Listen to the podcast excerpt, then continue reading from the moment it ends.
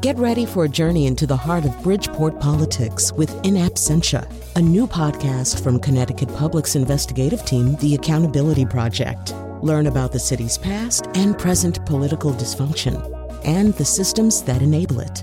Tune in wherever you get your podcasts. Funding provided by Francisco L. Borges and the Melville Charitable Trust. You are the most sorry looking bunch of planets I ever laid my eyes on. Neptune, you're wobbling again. My God, I'd trade any one of you for a big piece of ice crapped out by the next passing comet. Jupiter, you fat tub of goo. You call that an orbit? You're supposed to be going 29,000 miles an hour. Excuse me, son. What is it, Mercury? Uh, it's just, you're kind of tough on the big guy. He's got 67 moons with him. He's going as fast as he can. Gee, Mercury, that's a that's a great point. He's got so many moons. I should just ignore that bulge in his equator and just, you know, let him go at his own pace. Yeah, son. Thanks so much for listening to me. No problem. I really value your input. Now get back into your orbit before I fry you into a pork rind, you ugly ass crater faced piece of cosmic junk. Listen up, everybody. Apparently, some of you sorry little gas bags are under the impression that I'm interested in your opinions, a misconception that really boils my plasma. Maybe you didn't notice, but this is called the solar system, not the Saturn system or the Uranus system. The Uranus system is what my solar wind comes out of, and with the mood I'm in, you'll be lucky if I'm not shooting out supersonic particles at you for the rest of the day. Now, does anybody else have anything to say? No? Crickets? Anybody want to bring up Pluto's status again? Hmm? Hmm? Hmm? Good. Then sit on your orbits and rotate. Stay in your lanes. And when I want your opinions in a billion years or so, I'll ask. Everybody shut up because there's a whole show about me starting. And now he had a coronal mass ejection last night. Colin McEnroe. Well, you know, a coronal mass ejection sounds kind of, uh, you know, sounds a little obscene actually, but it isn't. We're going to explain everything uh, to you, including apparently what a crabby person the sun actually is.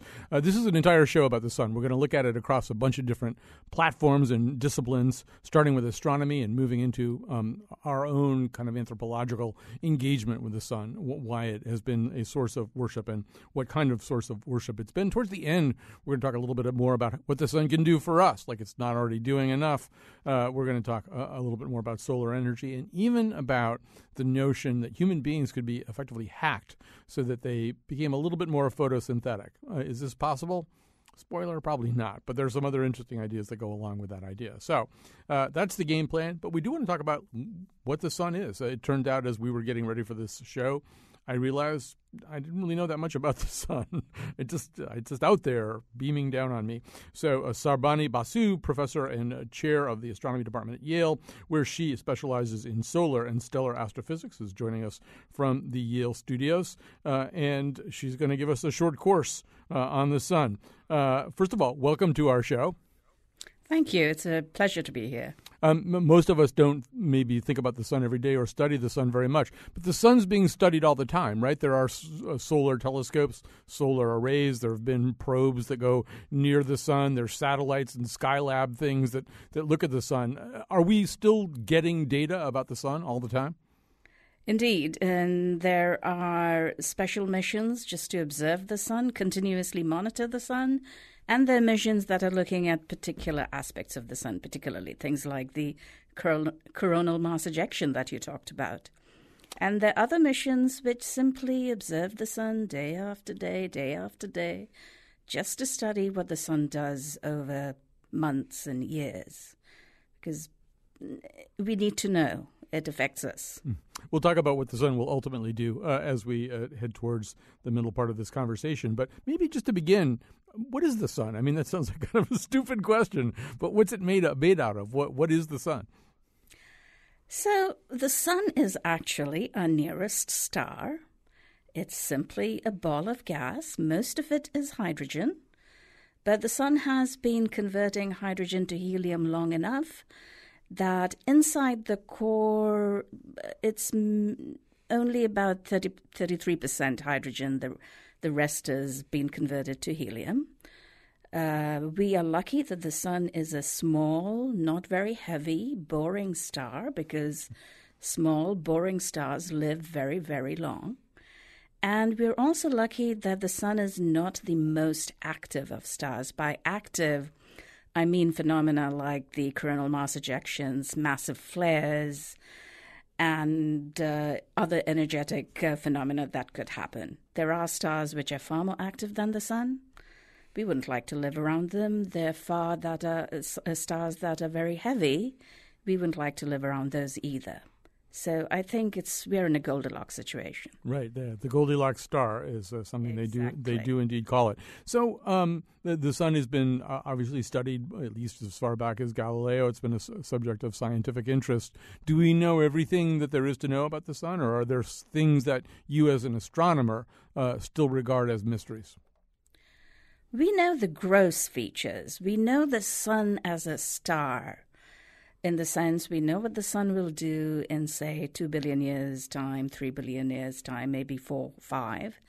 The problem is we don't know very well what the sun will do, say, 10 days from now.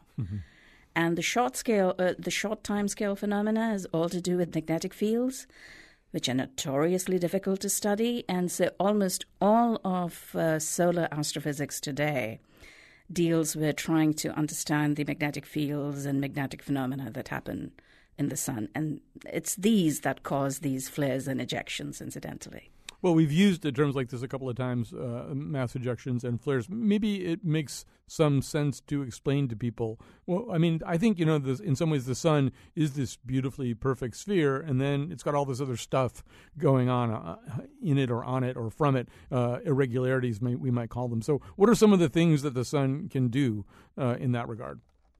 Okay, so the the first um, clue that the sun wasn't really perfect, it in quotes, came from the fact that people saw spots on them. So the modern study of these sunspots, as we call them, because they are basically uh, spots on the sun, started with Galileo because you really need a telescope to do it, and it caused a bit of a stir because, of course. The heavens are supposed to be perfect, and these ugly dots on the sun didn't quite jive with that philosophy. But Galileo and the others did manage to show that the sunspots have to be solar phenomena. And over the years, people have found that the number of sunspots increase and decrease in a cyclical manner. It's with a period of roughly 11 years, and that's what we call the solar cycle or sunspot cycle. It's also called the activity cycle though it wasn't actually till the first decade of the 20th century in 1908 to 1909 that people discovered that sunspots are actually magnetic spots on the sun that they have strong magnetic fields. It's then you could uh, that's the date when modern solar astrophysics started i would say realizing that sunspots have these magnetic fields now, sunspots appear, disappear. Sometimes large sunspots can erupt. And if the eruption is mainly electromagnetic, meaning light, X ray, UV, we call it a flare. But very often there's so much energy that it can accelerate protons and electrons, which the solar plasma is made of. And those charged particles permeate the interplanetary medium. So all the planets are basically bombarded with that. So that's a coronal mass ejection.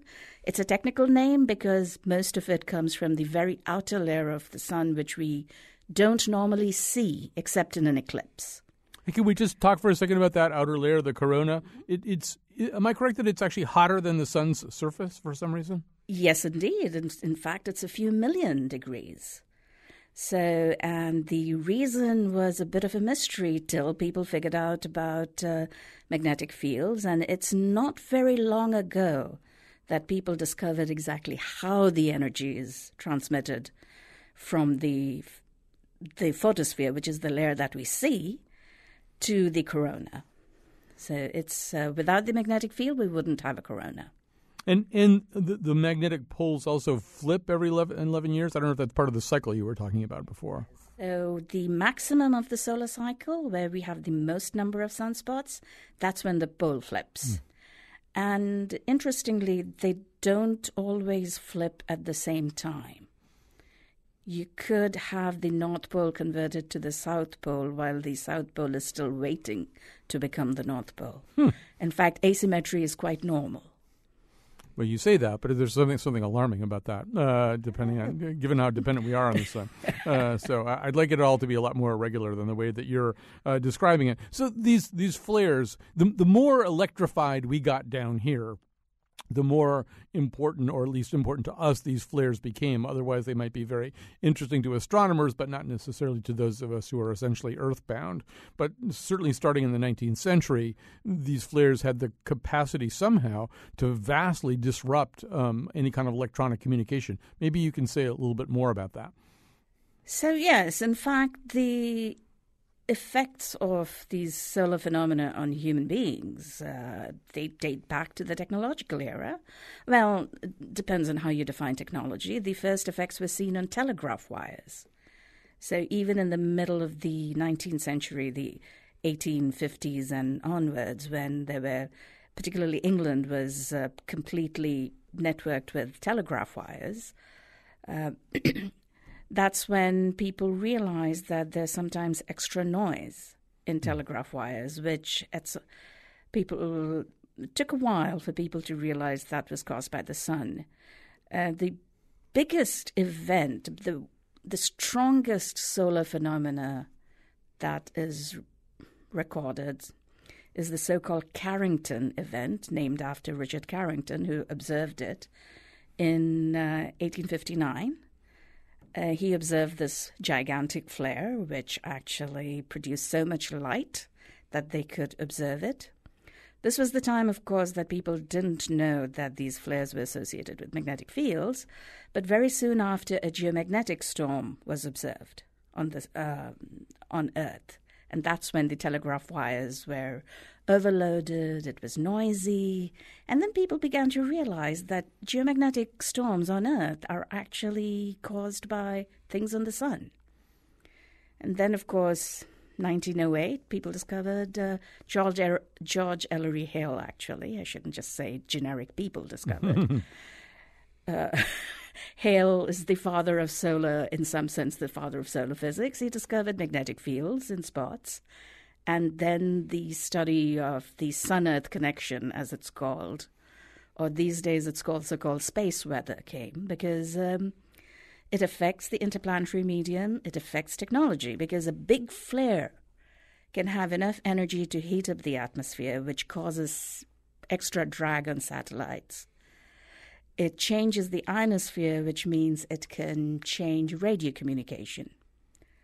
In fact, um, two days ago, the American Geophysical Union put out a press release that in May 23, 1967, an all out war between the US and Soviet Union was just averted because people realized that. Uh, so, what had happened was uh, early warning systems, which were based, uh, which were radar based in the Arctic Circle, they all were jammed.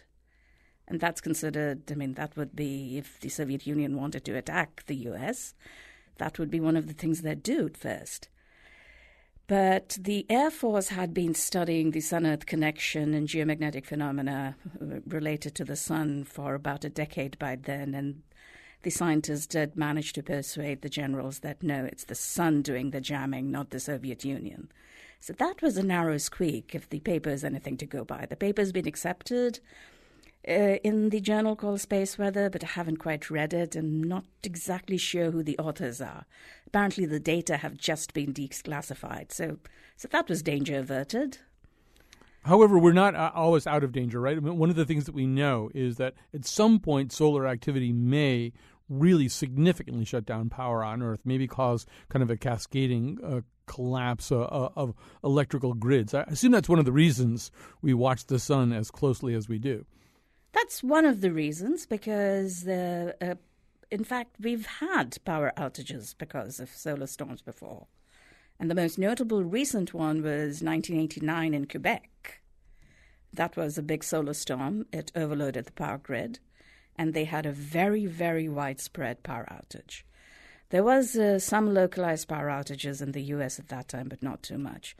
The danger is transformers getting blown up because that would be catastrophic, both economically and you know how many days would power be shut off. So if we had an early warning system and you could basically shut off the power grid for a few minutes or hours uh, deliberately, so bring it down safely, would probably be okay. But you need to monitor for that. The other danger, again, is communications. We're all dependent on cell phones, which depend on satellites.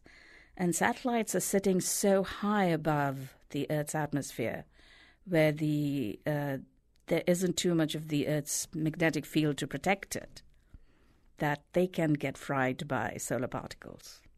Um, you know, uh, I feel as though we are talking not uh, unsurprised, not surprisingly, and, and not unreasonably uh, about the the human effects on of solar activity. But it seems a little selfish when you consider how long that thing has been up there doing what it does. It's what about four and a half billion years old, and it's I think used up about half of its hydrogen. Um, so, what, what's in store for the sun? Uh, what's what's the rest of the sun's lifespan look like?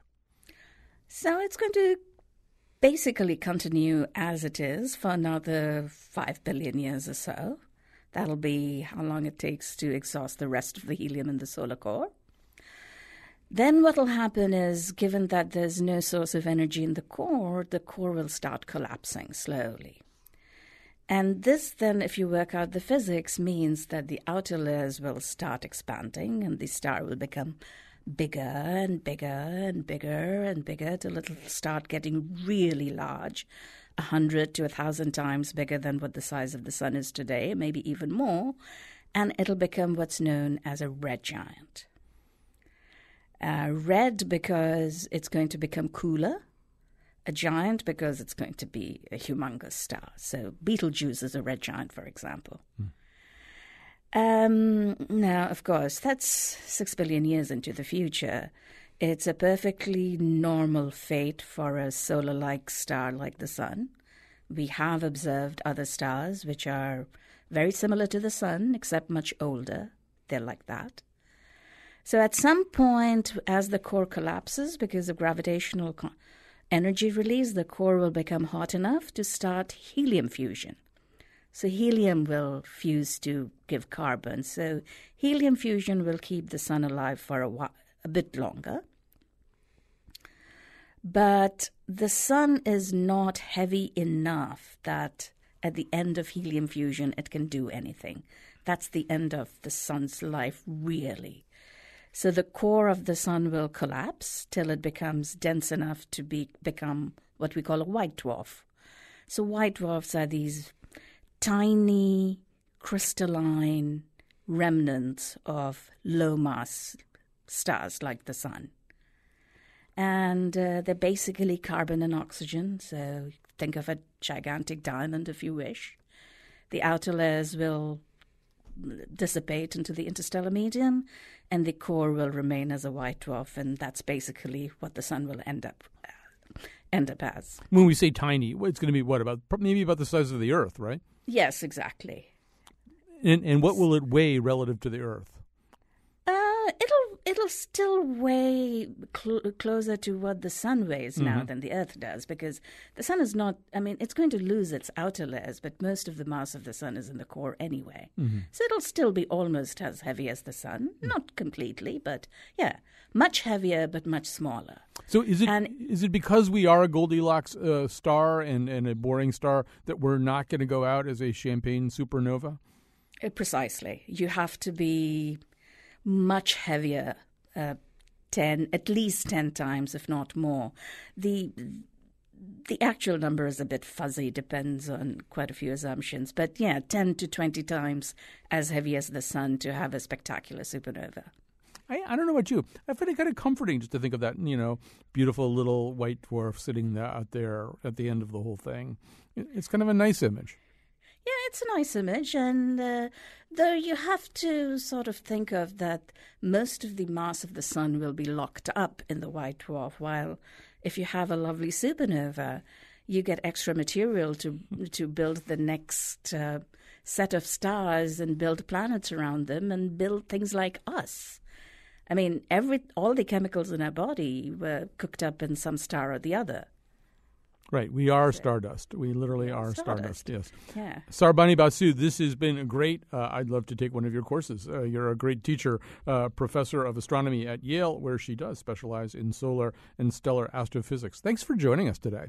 Thank you very much. It was a pleasure. We're going to come back after this. We're going to go back to the Yale Broadcast Center, uh, where we're going to talk about a very different uh, way of relating to the sun, uh, less scientific and more belief centered. Temperature of millions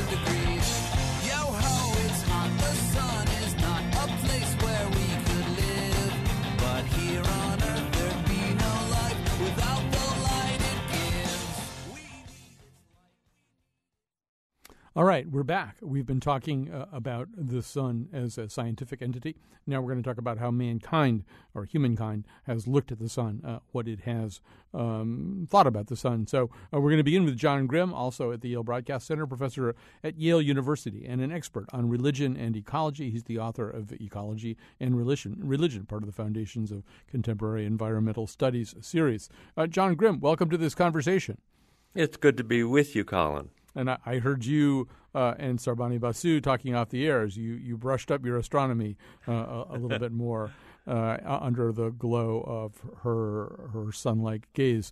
So, um, you know, one thing we we do know is it would be easier to try to figure out an early religion that didn't look at the sun as some kind of divine being. Egyptians, Mesopotamians, Aztecs, Inuits. Uh, there's something going on at Stonehenge, or for my people at Newgrange in, in Ireland. I mean, was, is it nearly universal, at least in the early stages of, of religion, that the sun is some kind of deity?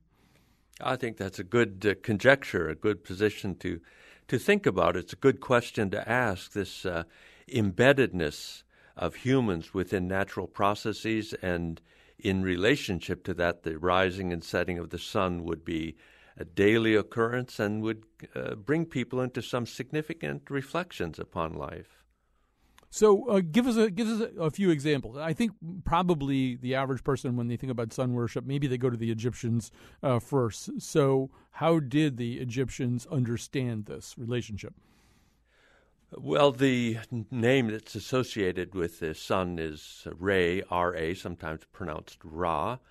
But this uh, relationship to the sun is, if from the old kingdom, the oldest kingdom, uh, suggests uh, both royal power or imperial governance and also life and light. So that uh, sense of the human being embedded in relationship to the surrounding light of the sun uh, gives rise to very deep reflections upon personal relationships or who am I in relationship to this reality that I see around me and what is the society that I'm be- embedded in and I, I find myself uh, thinking also of uh, archaeoastronomy and those moments in which we find um, solstice indications or daggers penetrating spirals that are embedded in rocks. These are very old uh, images of how the human saw the uh, diminishment of the sun's light and then its return in relationship to their own life. So I, I uh, find increasingly a, a patterning of a fourfold embodiment, namely our bodies in relationship to these phenomena that we observe in the natural world. And by bodies, I mean my personal body, the social body, the ecological body, and the cosmological body. That in the religious traditions, all four of these embodiments begin to find symbolic expression. So, Re or Ra is uh, one of these expressions that has both a governance or high authoritarian or elite uh, dimensions to it, but also among the the people themselves a sense of healing, and this this continues. We find it in the say the Apollo uh, symbolism of the that deity in the Greek and Roman world. Apollo is such an interesting figure because, like Re in the Egyptian context, they're they're life giving, but they're also numinous dimensions. They're they're fascinating and fearful and they also have the, the capacity of uh, uh, attractive. They're very handsome. They're kouroi. They're the athletic youth. And so the Apollo figure also becomes one of the major images in the Christian tradition that will give rise to the uh, person of Jesus, the imaging of Jesus. So also the Buddha figure. So the, the halo around both the Jesus and Buddha figures is again this disk, the sun disk. And that same sun disk is so old in the Egyptian context also as the, the health and healing capacity of the sun. So, yes, this very old imaging of human relationships to the sun in terms of a fourfold embodiment. Eh? Um, I want to come back to some of those cultures in a second, but, and I was going to wait before we get to the very uh, uneasy at times relationship between Christianity and sun worship. Uh, but uh, since you went there with the halos, we should talk about it a little bit more. I think what we, we see in iconography is is until maybe about the mid fourth century uh, that we see Christ with this kind of sun disk style halo. For uh, and there's a resistance at first, and, and I'm assuming it's a twofold resistance at minimum. One of them being they would have some of the Christians would have regarded anything heliocentric, anything really connected to the sun, as maybe not Christian, maybe pagan, uh, to use the way that they would have thought about it. But also, they were frequently accused of being sun worshippers. Right? We know from Tertullian that there was this kind of whole notion. Well, maybe, maybe they're sun worshippers. I mean, uh, even you know, well centuries beyond that, they're still burying their dead so that they uh, they kind of sit up and look at the east at the risen Christ. I mean, the, you can't really entirely get the sun out of Christianity as much as they might have tried. Yes, Colin, I think that's a an interesting relationship to explore. This sense that uh, the birthday of the infancy of Jesus is associated with the solstice, and some uh, place it on the uh, the day, the 25th then, of the celebration of Sol Invictus, the invincible sun. Perhaps that's a relationship which is called into question now, but nonetheless, this the solstice relationship and the the Apollo imagery and the uh, some of the very old Christian writers also making this relationship between Christ and light. Well, I, I say later Christian writers, but it's in John's Gospel, isn't it? This very close identity of the Logos, the Christ embeddedness in all reality. And so this uh, uh, sun, a heliocentric and Christocentric imagery continues in the Christian tradition. And again, I would like to reach back and see this as a ongoing expression, actually into the present. So I want to lean on uh, Sarbani's uh, observations also about the sun and to explore this fascination with our uh, the daily rising and setting of the sun and the natural processes brings us into the our present uh, effort to dialogue across the humanities and the sciences about these questions of who are we in relationship to these processes that we live within. And, and the Christian question of uh, sun worship I think is one expression of this also. And the um, the moment of Copernicus is such a profound uh, question in the Christian tradition because of this uh, focus again on the earth as the center of reality. And suddenly we see the sun at the center of our solar system and how it shook Christian identity uh, actually into the present, I believe. So these questions of Christianity and the sun are deep identity questions that I, I like to probe again in terms of fourfold embodiment. It raises questions about who we are as a person, a society, our ecological relationships, our cosmological relationships. So religions are probing in their own ways of knowing, constantly probing these questions also.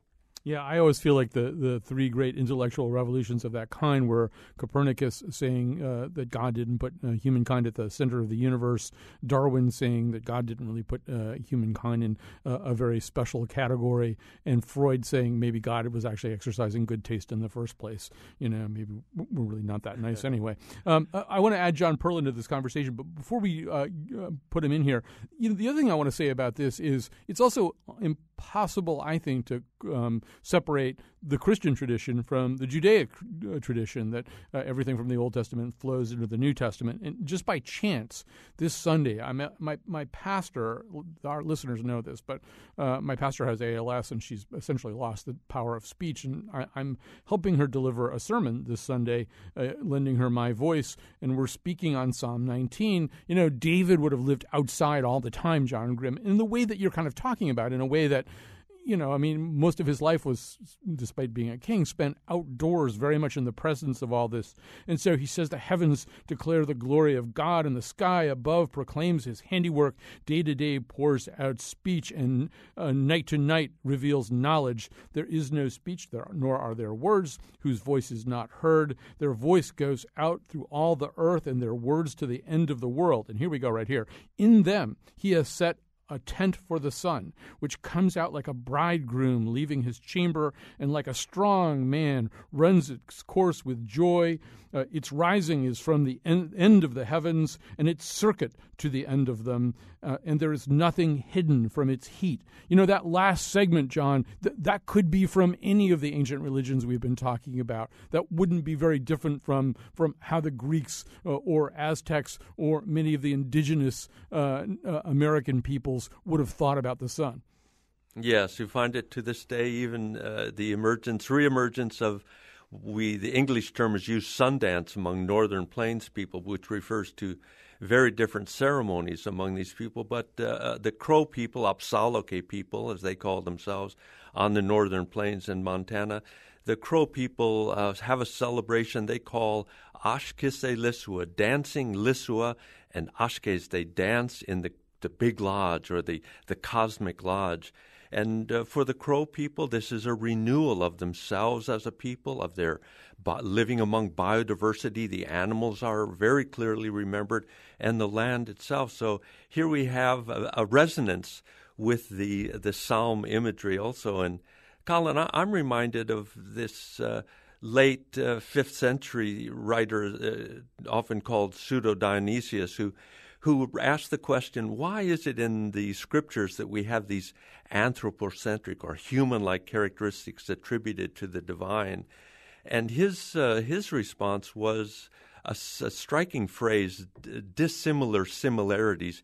He was trying to come up with a phrase which would indicate that these terms that are used for the divine are so limited. Our language is so limited in the, in the face of these deep mysteries. And I heard those these mysteries even into Sarbani's descriptions, where we, we know to a certain extent now, but we know there's so much more to be known. And our language is so limited. And here was Pseudo Dionysius in the sixth, fifth century, rather, trying to indicate that we uh, we develop uh, uh, images and language which which attempts to describe something beyond our comprehension. So this wonderful sense of the quest, the wonder, awe in the face of the natural world. That's uh, to me the foundational approach to all of these images in the religious traditions. Um, we're going to add to this conversation John Perlin, a physicist at UCLA Santa Barbara and the author of Let It Shine, the 6,000 uh, year story of solar energy. So, John Perlin, you know, the, the less benign description of how Christianity interacts with uh, solar power and with sun worship uh, is that, that, at a certain point, uh, in ways that maybe did manifest themselves in reactions to people like Copernicus and Galileo, there's this kind of turning away from the sun and this sense that, eh, you know, the sun's not what it's all about. Uh, there's something else that it's all about. Uh, and in a way that I think you believe maybe we lost sight of all the things the sun really could do, that solar energy was already on the table to a certain degree 6,000 years ago. Well, uh, 6,000 years ago, uh, the Chinese uh, began uh, building to keep their houses warm by facing them towards the winter sun. Uh, the Chinese, fortunately, did not have this uh, religious uh, bias uh, to uh, to yeah this this this bias of uh, not to look for knowledge but to um, have to believe in faith and it was the Christianity like um, we have to understand that the pagans uh, were um, very scientific people, and uh, they developed extremely um, sophisticated uses of solar energy where all of Greece was uh, solar heated. Uh, they also um, used mirrors uh, to light their fires. Uh, but when Christianity came along, uh, they believed that um, all this should be um, obliterated and people should um, worship faith rather than knowledge. So, uh, as uh, the uh, great uh, killing of Hypatia, uh, a female uh, geometrician, just shows this prejudice and also the burning of the Alexandrian library. And ironically, it was the Muslims who saved all this knowledge. Um, we should also say that um, any kind of technology is always uh, interesting to people of all faiths and sometimes even of no faiths uh, as, in terms of whether or not you can make a really good weapon about it. So, John Perlin, that's another thing that we know happened historically, right? There were there was almost a solar arms race. Can we figure out some way to use the sun and mirrors so we can set the other people on fire? Well, well, yeah. What happened was we had a similar uh, situation we have today, where we had uh, Islam um, and uh, Christianity at uh, loggerheads, and uh, the early um, scholars, uh, right before the rena- Renaissance, saw that the uh, Muslims uh, knew all about burning mirrors, and they. Uh, decided that those Muslims could use the burning mirrors to uh, destroy the Western world. It was the weapon of the Antichrist. So therefore, we had to gain the knowledge, and we had to fight back with the greatest weapon possible, the sun.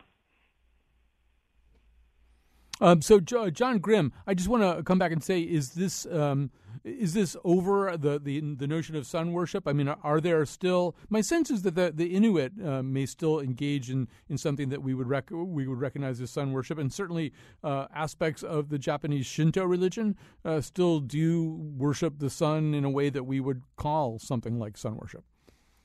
Yes, I find the term worship not so helpful in right. the uh, context of Native American peoples because it's uh, it suggests a distancing again or a, a, a, lowering, a situating the human as inferior to some uh, divine being. But that sense of relationship or reverence or respect in my experience among, say, Crow people uh, with regard to the sun dance, where that relationship to the sun is important in that ritual, and it's it's exploring the questions of that relationship. It's probing what is uh, what's experienced in this ceremony where a sacrifice is undertaken and one deprives oneself in order to reflect upon personal, social, ecological, and cosmological relationships. So it's a it is a good question, and certainly in the Shinto context, yes, the uh, sense the old myth of Amaterasu appearing out of the cave and the the creation of reality in this uh, mythic context, and the emperors of Japan related to Amaterasu and the Ise shrine activities still incorporating mm-hmm. the, that perspective. That the sun is uh, is a central uh, focus of this reverence and re- respect in, in Japan today. Right. So, first of the year, uh, you can still see a ceremony like that there. And of course, you know, I'm always fascinated uh, as a person of Irish heritage that at Newgrange to this day, they, you know, you, exactly. have, you, you, can enter a lottery uh, so that you get to be inside uh, this ancient structure on, on, the day that the solstice, uh, the, the, sun actually slants right in for one day and fills up this yes. chamber with light, which is like an It sort of goes back to John Perlin's point too about how long we've been engaged with the sun uh, in pretty interesting ways. We're going to have to take a quick break here, and I want to thank uh, John Grim so much for joining us. Uh, there's so much more that we could pick his brain for if we had a two-hour show. John Grim, professor at Yale University and an expert on religion and ecology. When we come back, more of John Perlin, uh, and you're also going to meet uh, somebody who's looking at a different way, maybe, to interact with the sun.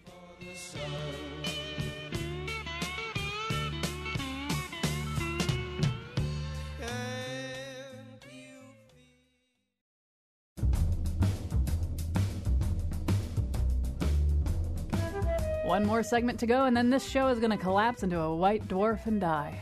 I'm just saying. Today's show was produced by Josh Nalven and me, Chion Wolf. Our intern is Esther Shitu. Greg Hill tweets for us at WNPR Colin, and he appeared in the intro. The part of Bill Curry was played by John Lithgow.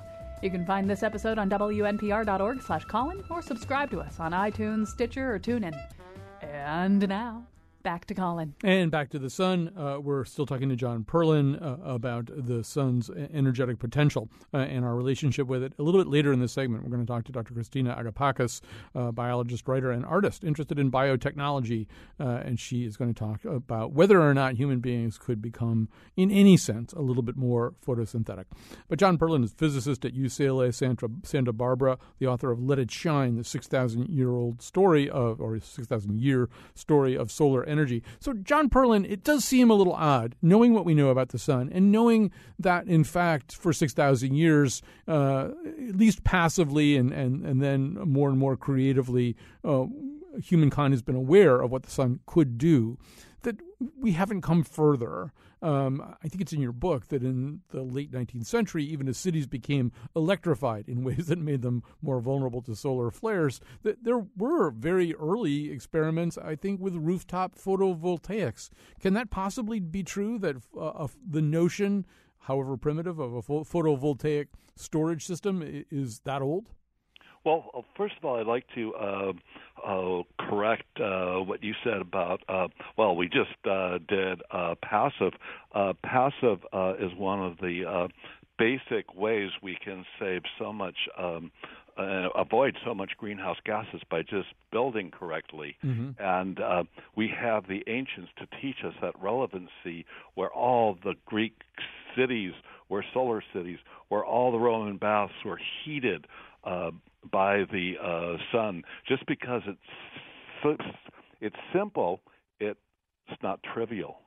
Um, but also to get back to the uh, photovoltaics, uh, also the uh, first um, solar module was built in um, 1873, and um, the greatest scientist of the time, James Maxwell Clark, said this was one of the most promising areas of science to study, and this is 1876.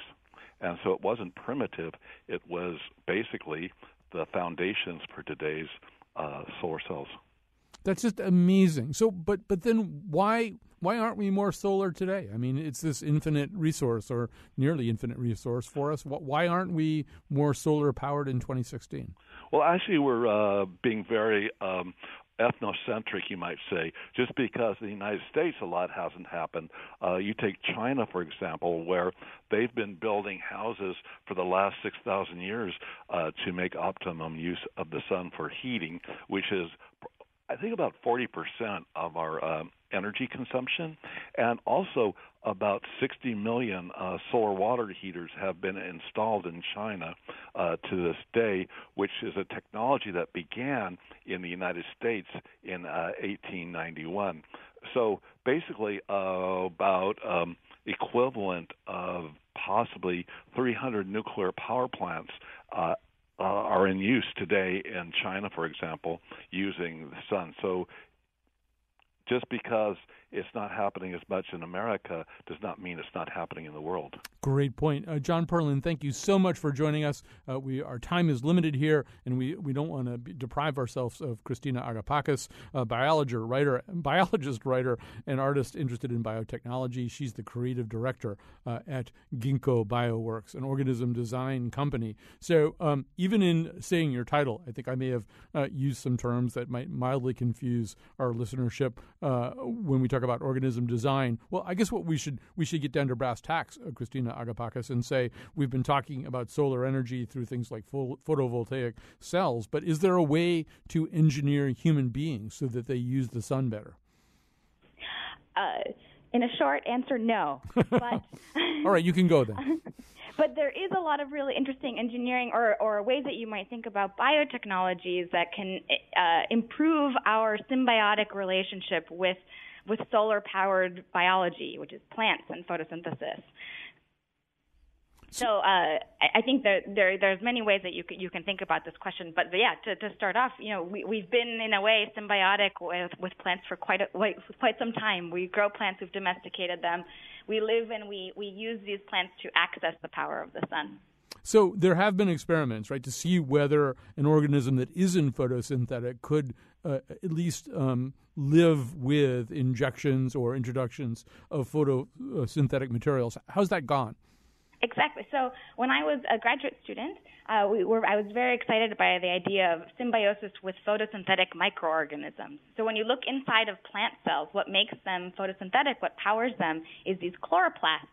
Um, which were once upon a time uh, free living bacteria, which had gotten inside of cells and evolved together to create this powerful photosynthetic apparatus inside plants.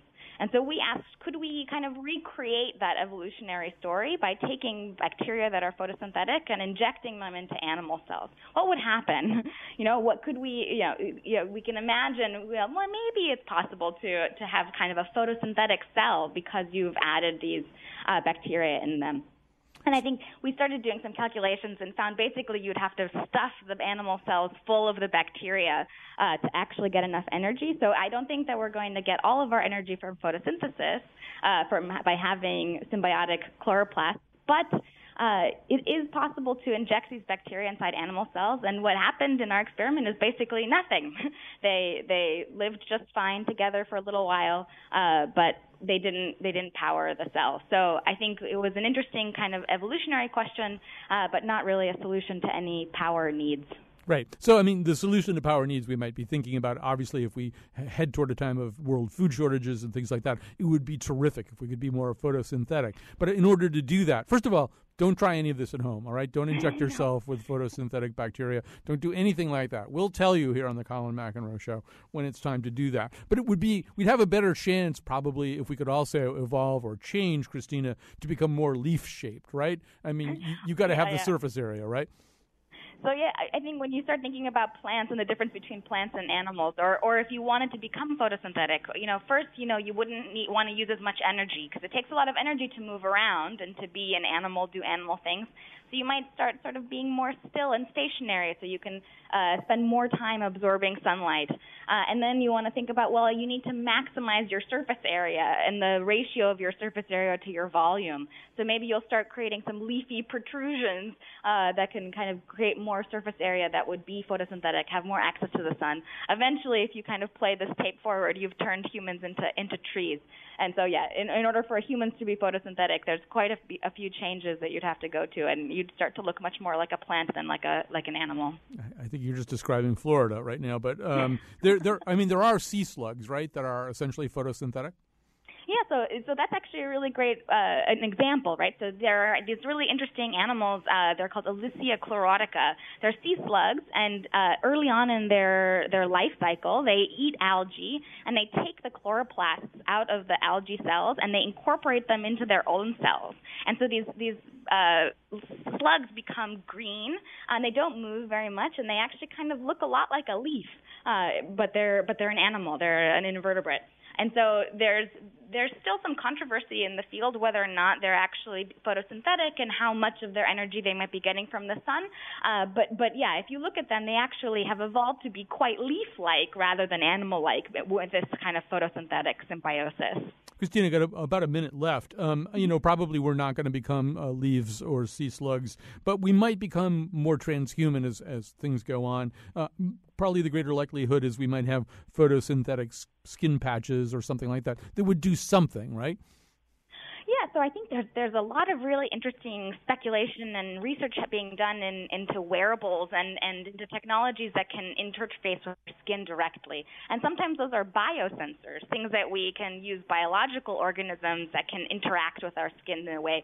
So if you can ask what what if it was a photosynthetic patch, you know that's an interesting question, and I think a, uh, a really interesting way to speculate and explore for the future. Yeah, it might have some kind of medical applications or just a way of telling our body to do something else or something yeah, a switch. wound healing or or um, there's many many options, many ways that, many ways to explore. All right, so uh, we have ended uh, on you as you know, on the most forward-looking note we could possibly think of, uh, changing the design of the human organism somehow to make it interact more successfully with the sun. That was Christina Agapakis. Special thanks to Josh Nalven for producing today's show. And if anybody gets a transhuman solar skin patch here at WNPR, it'll be Chion Wolf, our technical director.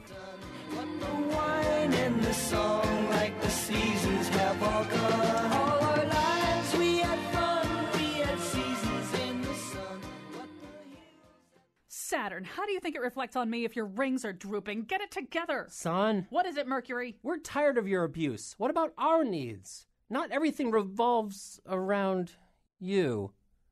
Oh. Mm hmm. That's what I thought.